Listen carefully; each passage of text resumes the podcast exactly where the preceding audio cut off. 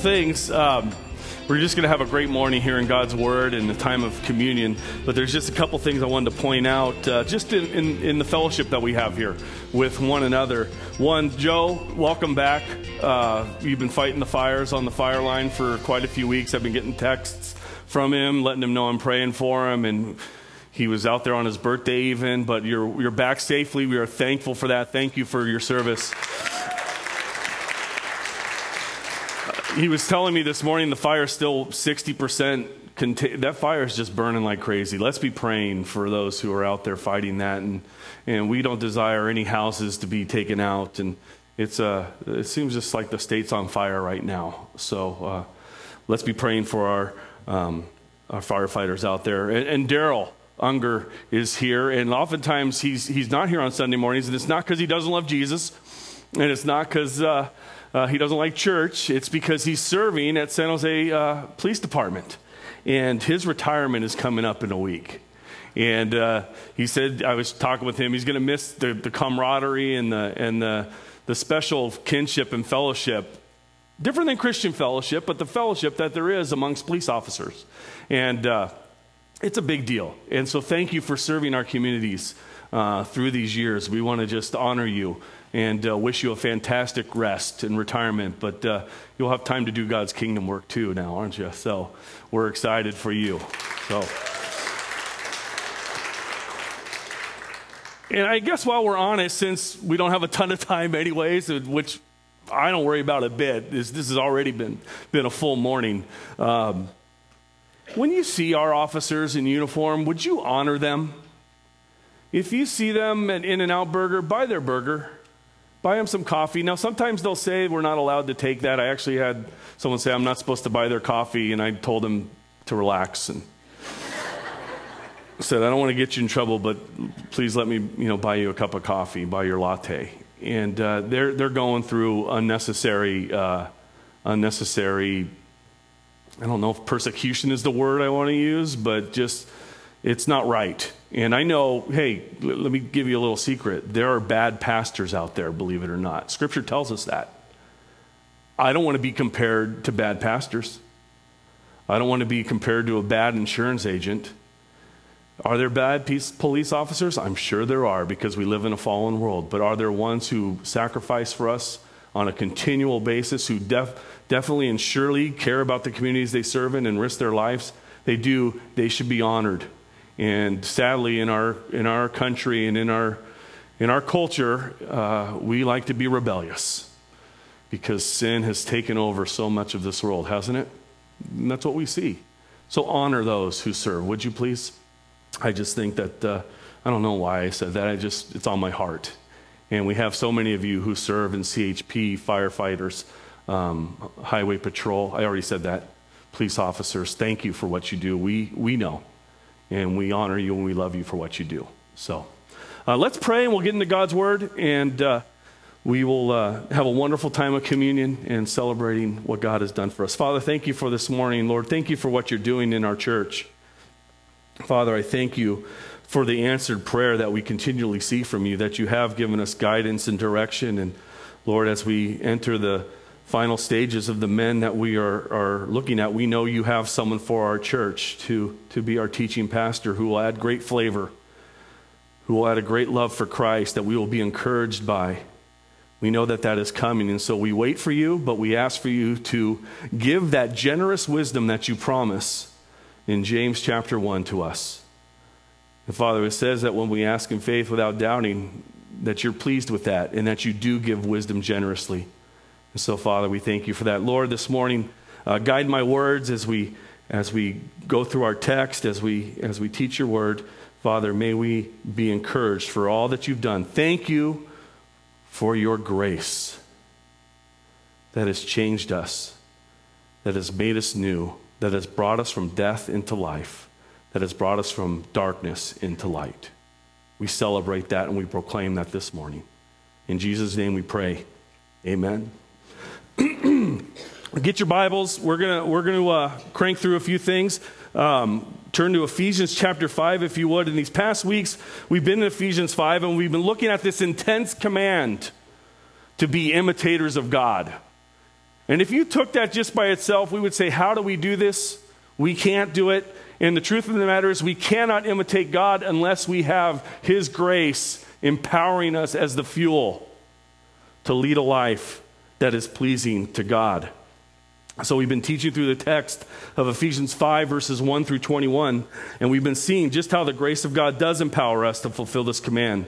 And in this text, we have seen not quite all the way through yet, but we see three walk commands. And the first command that we saw is to walk in love.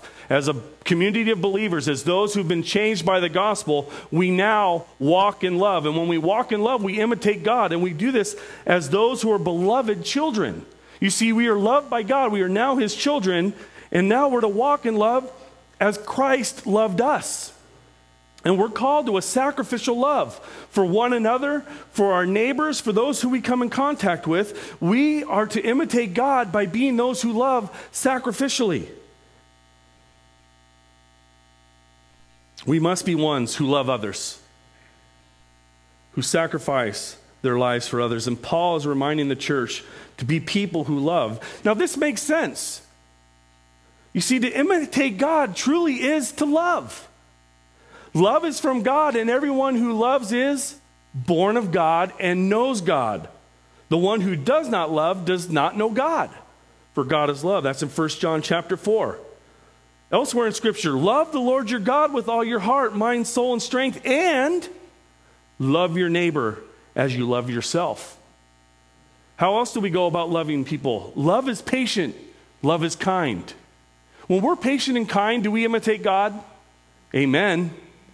So much patience, so much kindness. It is God's kindness that has brought us to repentance.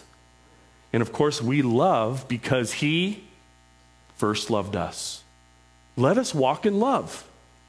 Second, and we started on this last week, and we saw this in verses 3 through 14. As imitators of God, we are to walk in the light and not in darkness. You see, as God's children, we are those who've been transferred from darkness to light.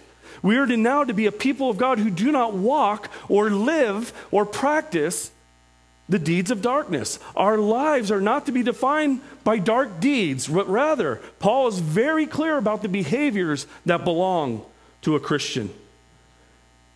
Paul is very serious, and God is serious, that sin has, uh, sin has no place in the life of God's children. We are new, we are to be holy. And Paul lists some serious sins, and we looked at them last week. Sexual immorality and all impurity or covetousness must not even be named among us. It is proper when we do not have these sins among us. It is improper when they are among us. In our lives, filthiness, foolish talk, crude jokes are out of place. These things should create in us a great discomfort. You ever been in a situation where you've been and the conversation goes south and the conversation goes sinful? Are you comfortable in that? Or do you break into that sweat of discomfort? You know what I mean by that? You're like, oh man, I am out of place here. And you start really praying, Lord, what's appropriate? How do I respond properly here? How do I still share the gospel and keep my testimony, but never show approval for these things? How do I show grace? In the midst of these difficult times. You know what my recommendation is? Is to pray. Pray during those times. I just prayed James 1 5. These are times where you need wisdom. How do I handle this with the seriousness that I hate sin and that God hates sin, but yet I want people to see and to know what the gospel has done in my life? We're going to see that a little bit in this text of what happens as we live differently. You know, we're discomfortable, we should have discomfort because it's sin. It is out of place in our lives. There should be a social awkwardness when filthiness and the glorification sin is present. As God's children who are to walk in the light, we should have tremendous discomfort when the conversation at school or work turns dark and sinful, when sin is bragged about Sometimes what is holy and pure is made profane. We should be a people who grieve that and not a people who laugh along and join in. It's not fitting for a child of God. We are to demonstrate a holiness, as our text says. We're also to be a thankful people. So let's practice thanksgiving in our lives and let's be a people who continually give thanks to God for all He's done for us. And that is what we do when we walk in the light. And as we walk in the light this way, and as we respond appropriately to the darkness of this world, we glorify God and we are light. You see, God is serious about our behavior. You can't get through this text and think that this is just something to relax about. You see, God's grace fuels all of this. So we move. It's a powerful fuel. We are not to be inactive in our pursuit of holiness. God requires holiness, God hates sin. And we imitate God when we agree with Him about sin and sinful actions. And we're warned, we saw this last week, we are warned not to be deceived on this. Don't be fooled. People will say, This is no big deal. It's a huge deal. This is serious. Don't be deceived about the seriousness of sin. Sin, the wages, the payment that you get from sin is death. So, what do we do with sin? We confess and we repent of our sins. Don't minimize your sin. Isn't that easy to do? No big deal. Great on a curve. You sin, you want to minimize it, just try to find the guy in prison. You'll do better. Let's compare. When we compare, we're going to find ourselves in the balance greater because we're prideful. Don't do that. We're to be holy as God is holy. When we're measured up to His glory and His holiness, we fall short. And that's what Paul said in Romans. All have sinned and fall short of the glory of God. Our scripture this morning. You say you have no sin, you deceive yourself, and you're calling God a liar. So let's confess our sins. Let's be real. We are sinful. So let's run to grace and to the cross. I'm so thankful that we're now new creations, aren't you? And so today, as we move along in our text, we're going to see how to display the fruit of light to one another and to the world around us. And so we're going to see four ways that we will show the fruit of light within a dark and sinful world. Let's look at our text. We'll start at verse 1. Let's read through verse 14. Therefore, be imitators of God as beloved children, and walk in love, as Christ loved us and gave himself up for us, a fragrant offering and sacrifice to God. But sexual immorality and all impurity or covetousness must not even be named among you, as is proper among saints. Let there be no filthiness, nor foolish talk, nor crude joking, which are out of place, but instead, let there be thanksgiving. For you can be sure of this that everyone who is sexually immoral or impure or who is covetous, that is, an idolater, has no inheritance in the kingdom of Christ and God. Let no one deceive you with empty words, for because of these things, the wrath of God comes upon the sons of disobedience. And this is where we'll be today, 7 through 14. Therefore, do not become partakers with them, for at one time you were darkness but now you are light in the Lord. Walk as children of light. For the fruit of light is found in all that is good and right and true. And try to discern what is pleasing to the Lord. Take no part in the unfruitful works of darkness, but instead expose them. For it is shameful even to speak of the things that they do in secret. But when anything is exposed by the light, it becomes visible. For anything that becomes visible is light. Therefore it says, Awake, O sleeper, and arise from the dead, and Christ will shine on you. We're going to move through this quickly, but first, how do we display light then? If we see in our text, look at verse 7. Therefore, do not become partakers with them. So, first, we display light by not partnering with those who are in darkness. We display light by not partnering with those who are in darkness. This is a common theme for Paul to proclaim to the churches. Remember in 2 Corinthians chapter 6, and that's in verses 14 through 18? Paul says this Do not be unequally yoked or mismatched with unbelievers. For what partnership has righteousness and lawlessness? Or what fellowship has light with darkness? What accord has Christ with Belial? Satan. Literal translation is what is worthless. Is Christ priceless? Absolutely. Is there anything greater than Christ? No. The complete opposite, Satan, completely worthless. Do you see the opposites here? What fellowship does righteousness, what is good, have with lawlessness? What do we have in common? With light versus darkness. You see, it's an opposite thing. What agreement has the temple of God with idols? The one true living God, a piece of wood fashioned by man. There's nothing in common. They don't work together. For we are the temple of the living God. As God said, I will make my dwelling among them and walk among them, and I will be their God, and they will be my people. Therefore, go out from their midst and be separate from them, says the Lord, and touch no unclean thing. Then I will welcome you, and I will be a father to you, and you shall be sons and daughters. To me, says the Lord Almighty. Don't be mismatched. Don't be unequally yoked. Do not partner with those in darkness. You know, we use the term unequally yoked for those who are planning on marrying an unbeliever. When we're in Christian, we're in counseling with people, we say, don't be unequally yoked. And I think I kind of grew up thinking, hey, unequally yoked, application, don't date because you can end up marrying an unbeliever. This is like Youth 101. Can I date a non Christian because I'm in love with her? We hear that all the time. Don't be unequally yoked. That's not really wise. Well, I'm not going to marry her.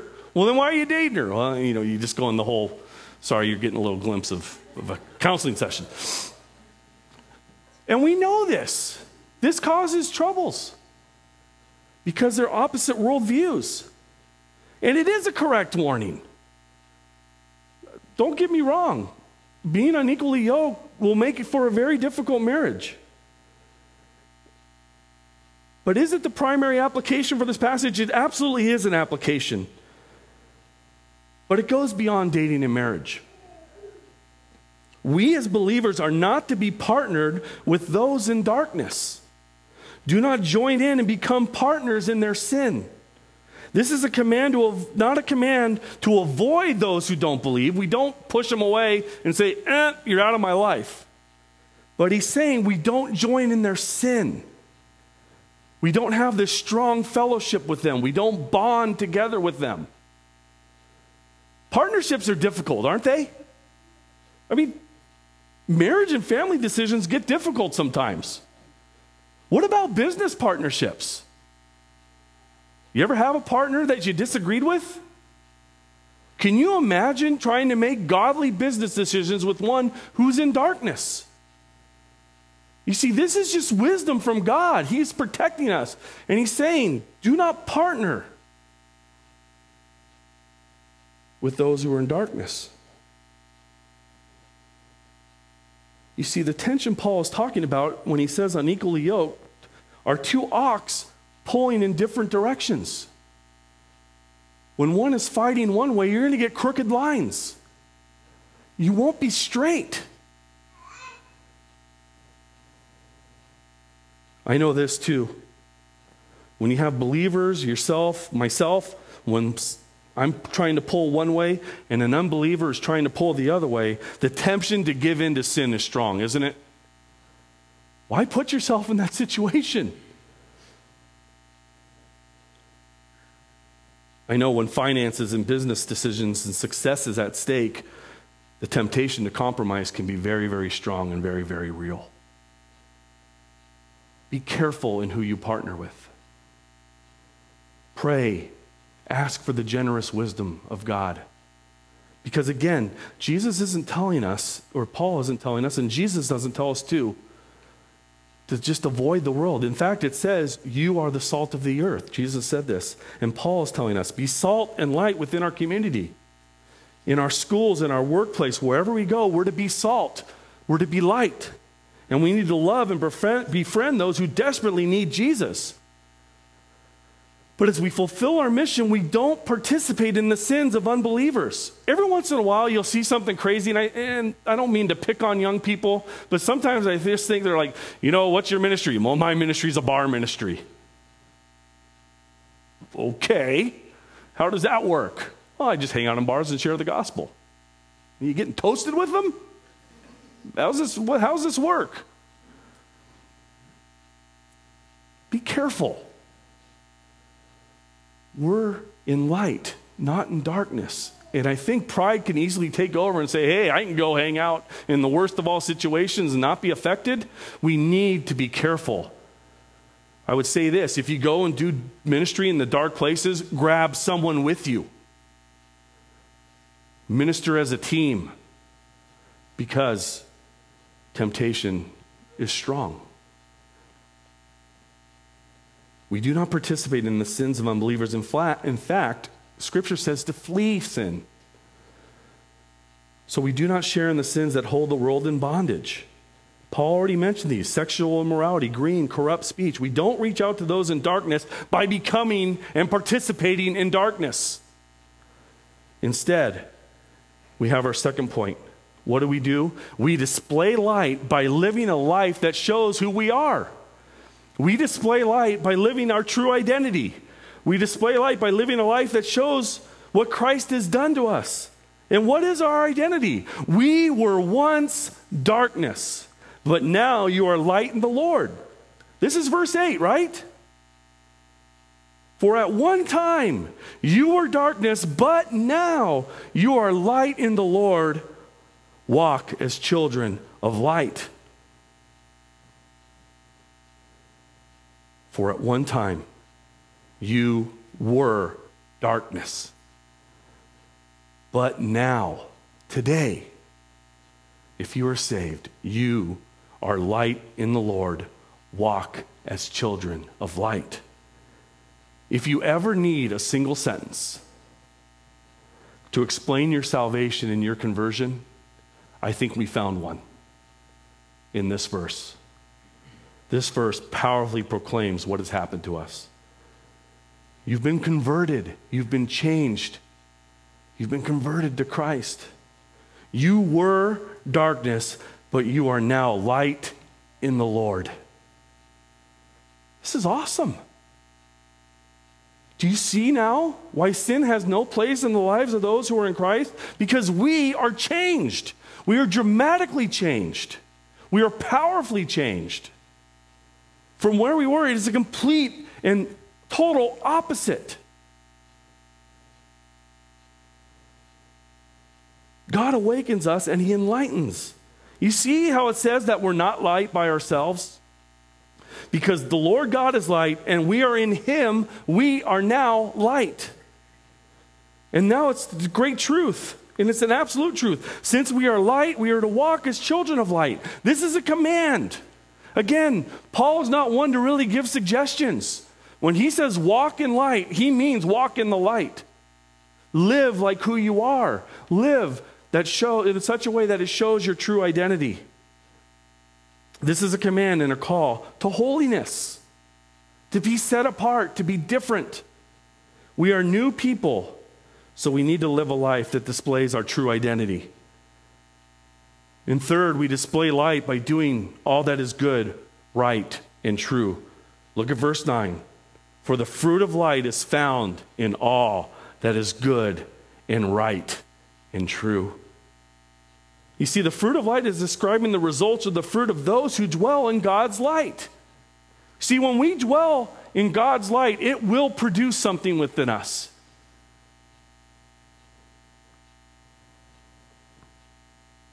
God is good. We say that a lot, don't we? Because He is. God is so good. God is right. Isn't that wonderful, too? I mean, if you stop and think about this, you don't need to wonder. When you go to Scripture, you don't have to go, oh, I don't know if God really means it. He means it. And it's right. You don't have to doubt. What confidence we have in Christ. What confidence we can have in the scriptures. Because God is right and God is true. And He is good.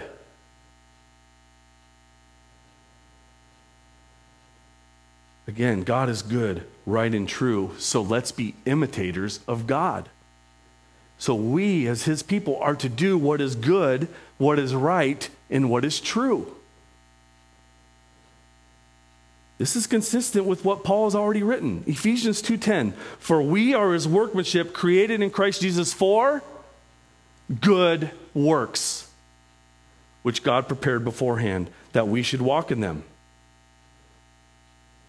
God is good, we are to be good. God is right or God is righteous. We are called to put on the new self, created after the likeness of God, in true righteousness and holiness. Ephesians 4:24. And what is true? Ephesians 4:15. Rather, speaking the truth in love, we are to grow up in every way into him who is the head, into Christ. In Christ, we are to speak the truth. Fourth, we display light by being pleasing to the Lord, by pleasing the Lord. That's a big statement, isn't it? Verse 10 and try to discern what is pleasing to the Lord. I want to let you in on a little secret that really shouldn't shock you. As a follower of Jesus Christ, you can't please everyone. It won't happen. In fact, you'll be mocked for following Jesus Christ. You'll be questioned for decisions that you make that were prayed over and that were made solely from a desire to live a life that is pleasing to the Lord. You will be different. The world will look at you and say, What are you thinking? You're, they'll just, you'll leave, and I guarantee you, people will go, Man, they're weird. Why? We were once darkness. The darkness is normal. Being in the light to them is not natural or normal. They have not the Holy Spirit to empower them to be in the light, so the light is foreign to them. And so, as we walk and as we live in the light, we're going to be different. And it confuses the world. They don't get it. Young men who desire to be shepherds in Christ's church, you feel God calling in you in that direction, it's a good calling, Paul says. But those who desire to shepherd Christ's church, you will be called to make decisions that are not popular. They're not popular with others. And as we live our lives, and as those of us who shepherd Christ Church, all of us, whether you're shepherding the church, whether you're in your family, family decisions, whatever it is, this is the question we ask. And this is the question we live by Will this please the Lord? Not man. And so many times when you come to the conclusion that this will please the Lord, I guarantee you, man will not be pleased. Do we make mistakes? Yes. So we confess and we repent. Some of you understand this. You're in leadership in your jobs. Some of you are in charge of a great number of people. How's it go trying to keep everybody happy? You want to spin your wheels and give yourself a heart attack? Get an ulcer, get stressed, try to please everybody. It does not work. So, what does Paul say? Discern what is pleasing to the Lord. Elsewhere, he says this Paul tells Timothy, if, if I was trying to please men, I wouldn't be a bondservant, a sold out servant of Jesus Christ. So, a question is this Is your life pleasing to the Lord? Is your, are your actions, your style, your chi, is it pleasing to the Lord? Who are you? Do the decisions you make for your family please the Lord? The way you do your job and live your work life, is it pleasing to the Lord? If you answer no to these questions, confess and repent. I have times that my actions are not pleasing to the Lord. One good news if we confess our sins, He is faithful and righteous to forgive us our sins and to cleanse us from all unrighteousness. The cross brings forgiveness and healing. Let us live lives that are pleasing to the Lord. If man says, hey, you guys are living in the Stone Age, just smile at him and say, my life is pleasing to the Lord. If man questions your motives or your actions and you know that they were made 100% with a desire that the Lord would be pleased, lay your head down at night and sleep well. Don't give it a second thought because God is pleased when we live lives in the light that are pleasing to Him. Is it hard? Yes. Is it painful in a human perspective? Yes. But I'd rather please God than man. And as that leaves my mouth, there's a ugh, there's a heaviness to that statement. Because as you walk with God and as you desire to live a life that pleasing, is pleasing to the Lord, you will have human pain. You will have suffering. Because the world will not agree with those who desire to live godly lives and to walk in the light. So, as we walk in the light, we display light through living a life that's pleasing to the Lord. It's going to have some specific results in verses 11 through 14. Take no part in the unfruitful works of darkness, but instead expose them. For it is shameful even to speak of the things that they do in secret. But when anything is exposed by the light, it becomes visible, for anything that becomes visible is light. Therefore it says, Awake, O sleeper, and arise from the dead, and Christ will shine upon you. I like Matthew 5, verse 16. In the same way, let your light shine before others so that they may see your good works and give glory to your Father who is in heaven. The result of this, uh, when we walk in the light, here's the result the sins of unbelievers are exposed. It makes visible the sin of men. When Paul says expose sin, it carries this idea of correcting or convincing someone. You see, as we live differently, people go, You live different. And then it convinces them or it exposes where they're off the mark. Living a holy life will expose and bring to light the darkness in the hearts of those who are in the dark. You've seen this, right? If you haven't seen this, pursue holiness and you'll see it. Our holy living will show the wickedness of those without the, mean, without the means to live a holy life. You see, they're apart from Christ. And as we live for Christ, we will be a shining light that broadcasts God's grace in our lives. We're called to be different. We are called to holiness. We live a life of holy action that exposes the works of darkness in the world. You see, light illuminates, light exposes. In our holy light through Christ, through our uh, Christ filled lives, they show evil for what it is. You see, in Christ, we no longer have shame. In Christ, we live out in the open. I'm a Christian. This is who I am. Those in darkness, they like to hide it. Now, some go down the path like you see in Romans, and sin just has its course, and the next thing you know, they're just proud of it. But there are certain things that even those in the world like to hide their sin because it brings shame. In Christ, there is no shame, so we live an open life in the light. You see, the world has actions and deeds that are done in secret, and the word says here it's too shameful to mention. If we walk in the light, there is none of our actions that we need to be shameful for. In fact, we say, we live for Christ. And we tell the world this. The darkness has shameful, hidden, secret sins. We are to shine our lights before all men. Set your light on a lampstand so that it gives light to the whole house. We're a city on the hill where everyone can see what Christ has done in us. This is walking in the light. So we don't hide. Oh, sleeper, awake and arise from the dead, and Christ will shine on you. Is Christ shining on you today? As he shines on you, you will expose the darkness around you.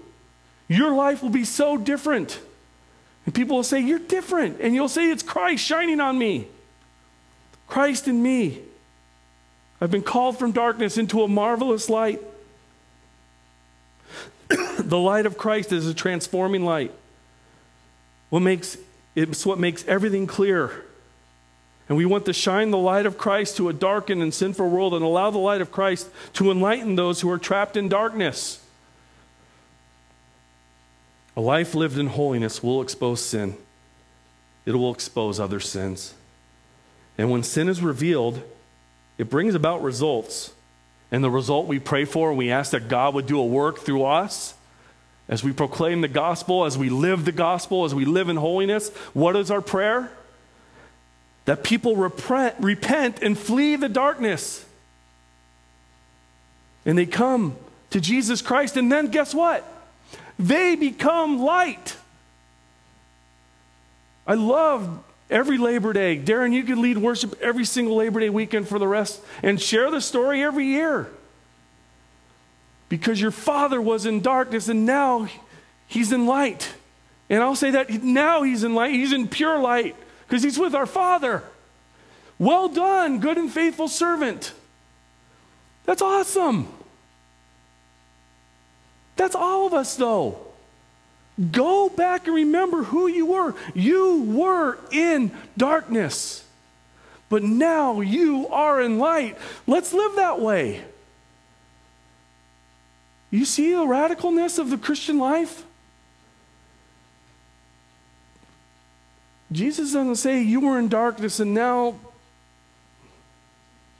why don't you be like that battery that's almost out? You know what I'm talking about? You ever reach for a flashlight and like you turn it on and like, oh man, that's weak. It's like, does it?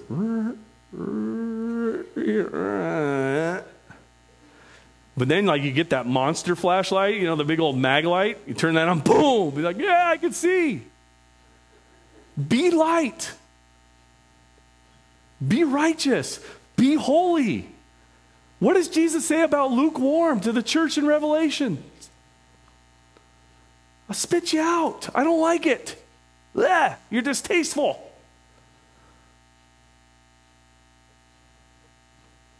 Let us be a people who bring the light because the light of Christ transforms and changes people. The light of Christ awakens people from death into life. The light of Christ takes people from darkness and puts them in light. Hey, church, arise and shine. Amen?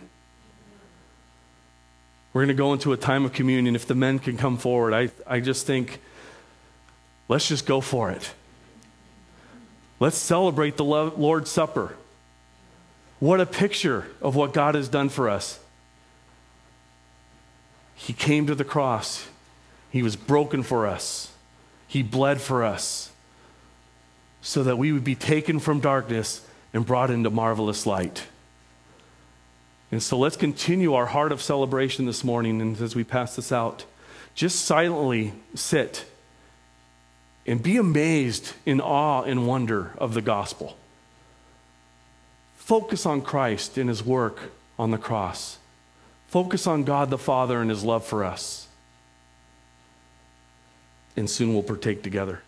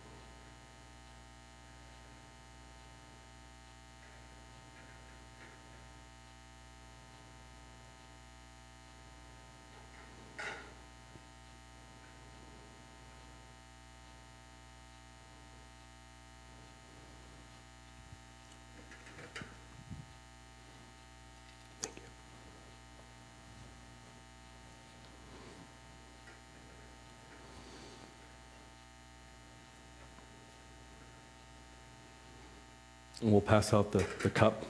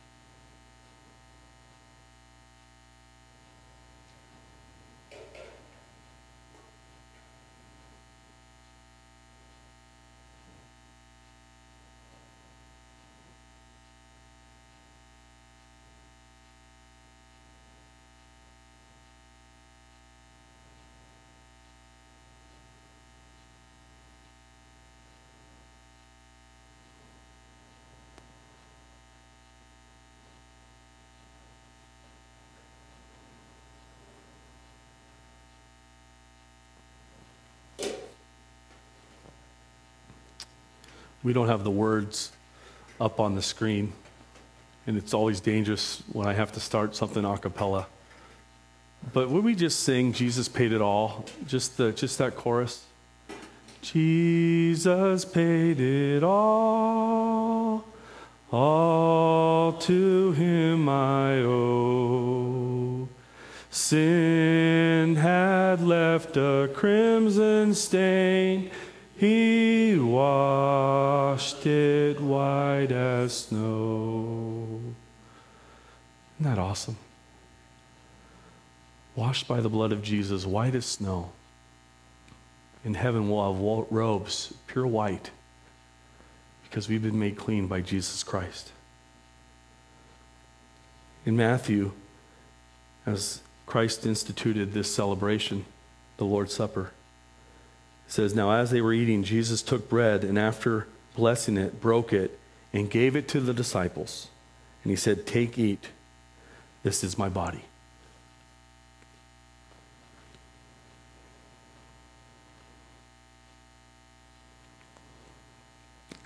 And he took a cup. And when he had given thanks, he gave it to them, saying, Drink of it, all of you, for this is my blood of the covenant, which is poured out for many for the forgiveness of sins.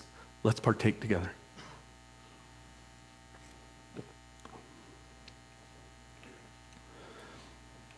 Darren has a great song chosen to close out our morning. Let's pray. And let's just uh, prepare our hearts, even as we pray, just to continue in celebration and thanksgiving for all that God has done. What a good morning. Amen. Father, we thank you. Thank you for your word. Father, I just thank you for your marvelous grace. Thank you for your grace that has brought us to life through Jesus Christ. Lord, thank you for this morning that we had the blessing to celebrate and remember your death on the cross. Your body was broken for us. Your blood was shed so that we would be white as snow, that we would be made clean, that we would stand before you righteous, not from any righteousness that we get from ourselves, but through Christ alone. His perfect life, and his righteousness now has been given to us. Thank you for your mercy and your grace. Father, may we now go boldly from here. Let us walk in light. May we be people who boldly, by our words and our deeds, show the greatness of your mercy and grace. Father, thank you that you have saved us not to stay in our sin, but you empower us and you fuel a life that can be holy and pleasing to you. It's in Jesus' name we pray. Amen.